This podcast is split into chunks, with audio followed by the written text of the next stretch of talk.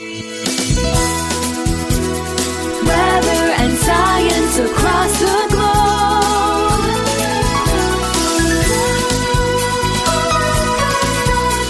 The Weather Jazz Podcast. It's getting to be that time of year. It's peak hurricane season.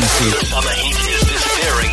The fall foliage will start to pop Stay on top of it right here. on the Weather Jazz podcast.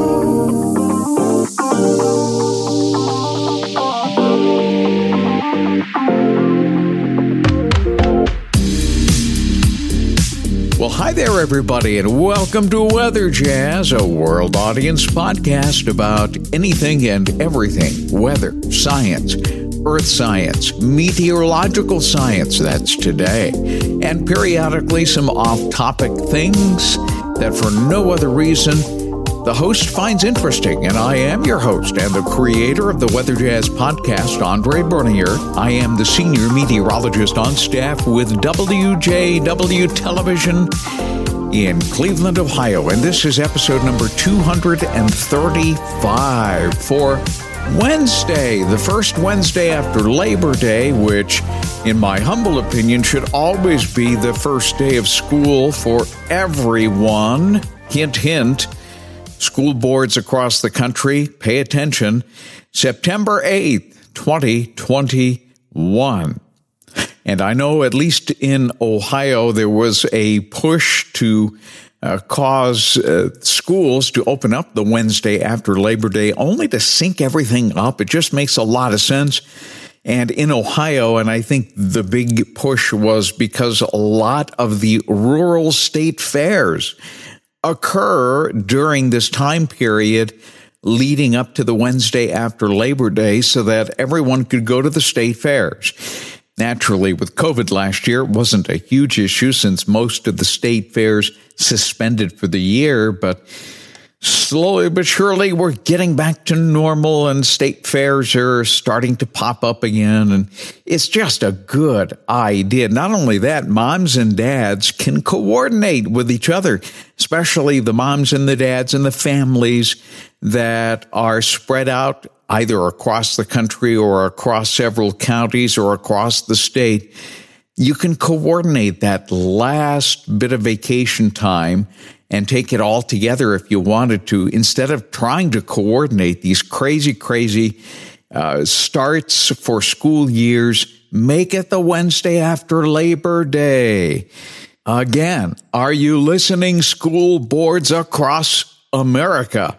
This is my platform, and this is my push to get you to get back on track because that's the way it was when I was growing up and I loved it.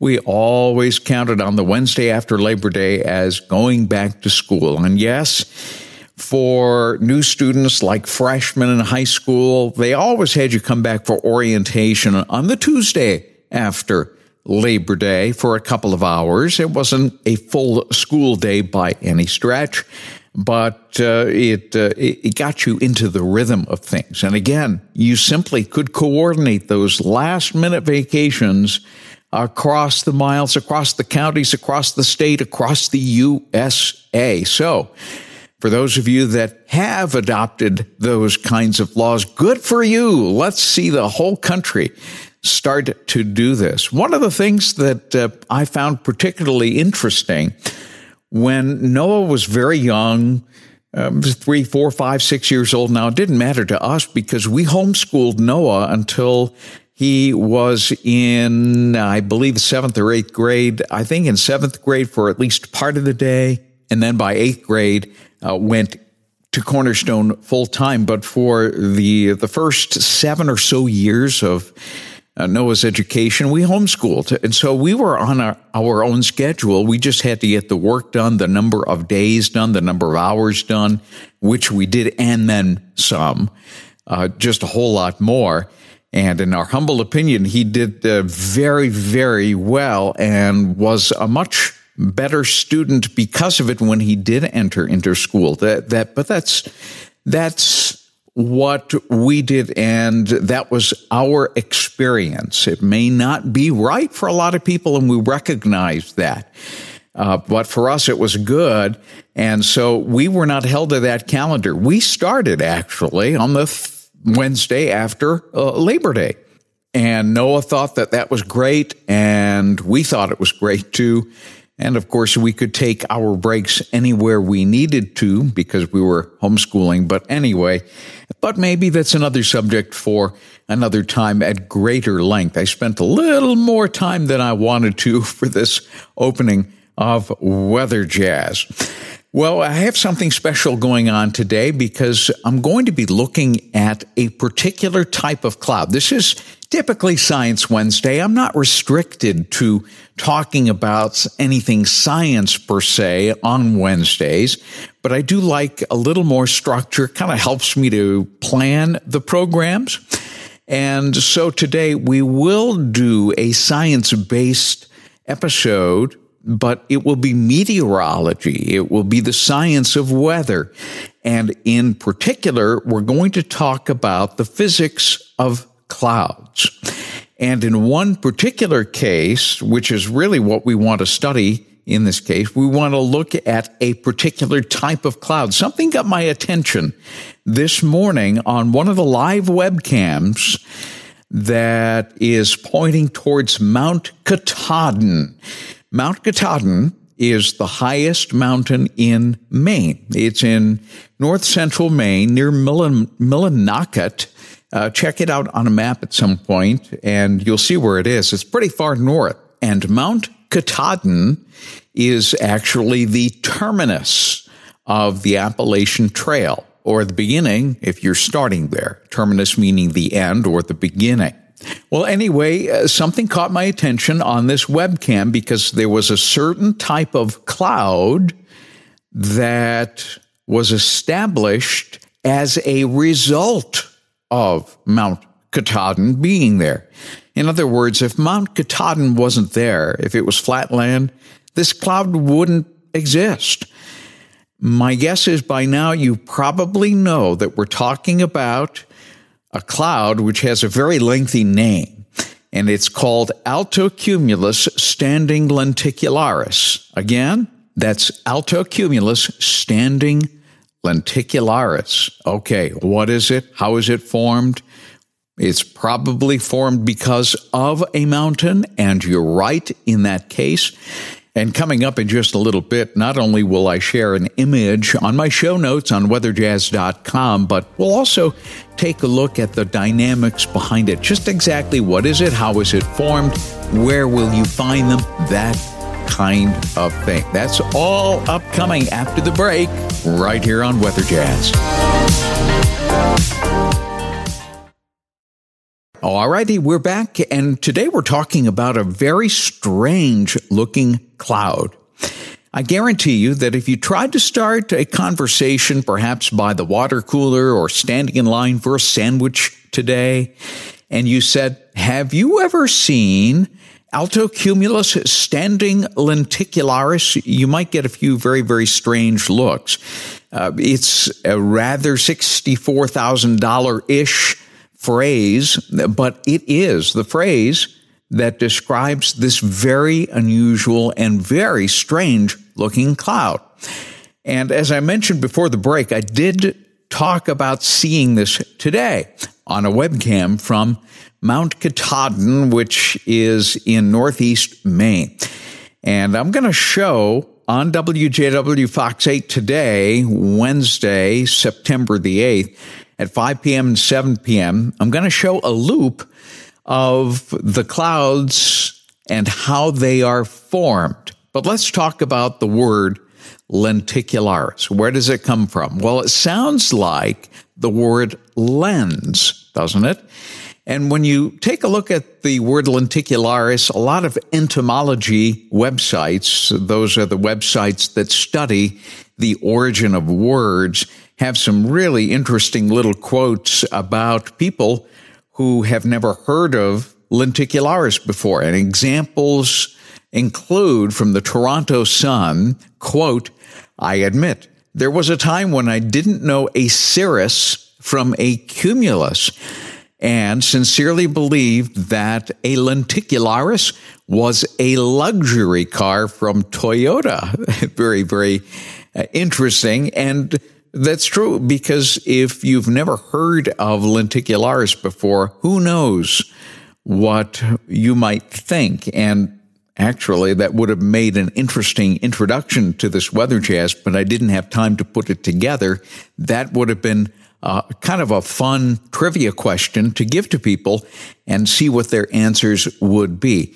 But lenticularis is actually a Latin word now get this, that means lentil shaped. Lentil. If you've ever seen a lentil, they're very small, but uh, if you've ever had lentil soup, I think most people have had lentil soup. Take a look at it. It looks like a lens, but uh, lentils is the root word for lenticularis. And essentially what they are are seemingly stationary clouds that form mostly in the troposphere. That would be in our layer of the atmosphere, typically in a parallel alignment uh, with the wind direction and going up a mountain and then back down again. Again, they often appear as though they are very, very stationary. But if you do any kind of time lapsing, you're going to see something very, very interesting. You will see the air flowing into it, condensing as it gets pushed up the mountain. And then at the top where it is the thickest, and then as it descends, it begins to evaporate again and you see it disappear. So essentially, it's a forced upslope that causes the air to condense into this trail of uh, cloud cover or moisture, which is visible as a cloud. And as that very, very same parcel of air begins to fall back down and compress, and the temperature then increases, you see the moisture disappearing. You will see that tonight on Fox 8 News at 5 and 7. I'm going to show you a loop. I did a loop of this. It was live video from Katahdin, but I had my computer do a loop of it so that you could see the effect of the condensation as the air gets forced up the mountain and then the evaporation or the disappearance of the condensate as it falls or flows down the mountain. Very, very interesting indeed. Some really amazing pictures too, by the way. You don't need a mountain per se to cause a lenticular cloud to form. If you have what are known as gravity waves, you'll have that happen I'm going to post another photo of this kind of lenticular cloud on weatherjazz.com, episode number 235. It is of a rather dramatic lenticular cloud over Harold's Cross in Dublin. And in this image, you won't see any particular uh, lifting mechanism, there may be one underneath that causes that, but uh, all you need is uh, just a little bit of a forced rise for any reason, whether it is an atmospheric forced rise or whether it is an orographic or mountain induced forced rise to form these lenticular clouds.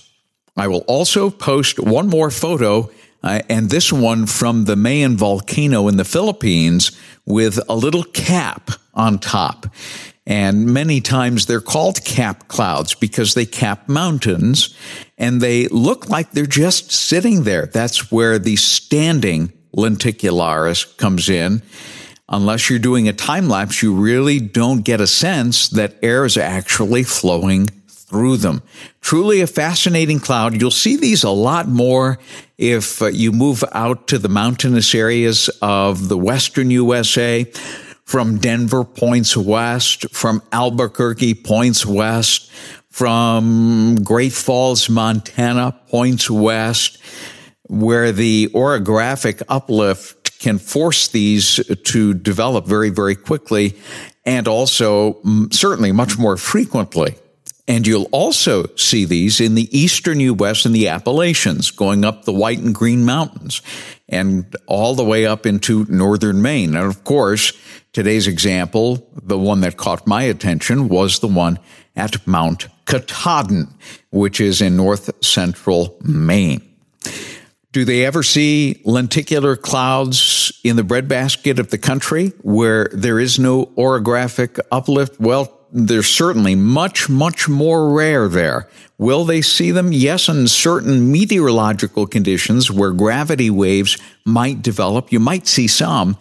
I'll tell you what, if you see one in Cedar Rapids or see one in Kansas City or see one in Dallas, Texas, certainly much, much more rare and would probably get the attention of people there since uh, they look like a UFO. Just look at the one from uh, Harold's Cross in Dublin, and that one just looks absolutely bizarre. So seeing those in the breadbasket of the country might get your attention a little more for someone who's lived in that part of the country all of their lives and have never seen lenticular clouds near the mountains of the West or the central Appalachians going all the way up into the mountains of northern New England. Lenticularis clouds or altocumulus standing lenticularis clouds today on Weather Jazz. Hope you enjoyed the episode about this very strange looking cloud. Help me to spread the word. Do you know somebody that perhaps has seen something like this or taken a picture of a cloud like that and really freaked out about it? Well, this would be a program for them to listen to. Make sure they get the word about this episode, number 235 for Wednesday, September 8th, 2021. And of course, the pictures that we talked about today on weatherjazz.com on episode number 235. If you have a question or a topic suggestion, I welcome your input. Now you can reach me two ways, weatherjazz at yahoo.com. That's by email. My favorite is always the Weather Jazz podcast audience connect line though, because I get to hear your voice. So give me a call. You might want to transcribe or scribble something down on a pad of paper, what you want to ask. And then call 234 525 5888. 234 525 5888. And leave me a message. I might even use perhaps your question on the air at some point in time if you do have a question or maybe even a topic suggestion. Well, we have Open Line Friday coming around the corner. Always a fun episode for me. You never know what you're going to get. I've got something planned. Let's see if that works out.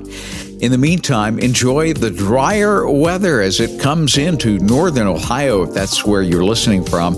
Uh, next couple of days look very, very nice. Little instability tomorrow with perhaps a passing rain shower, almost a little precursor of lake effect. Uh oh. That's something that's uh, going to be creeping into our conversation here in Northeast Ohio. But the couple of days after that, as we head into Friday, Saturday, and Sunday, ooh, looking great.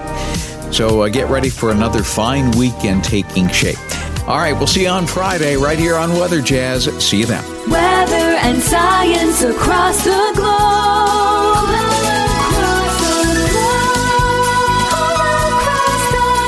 The Weather Jazz Podcast.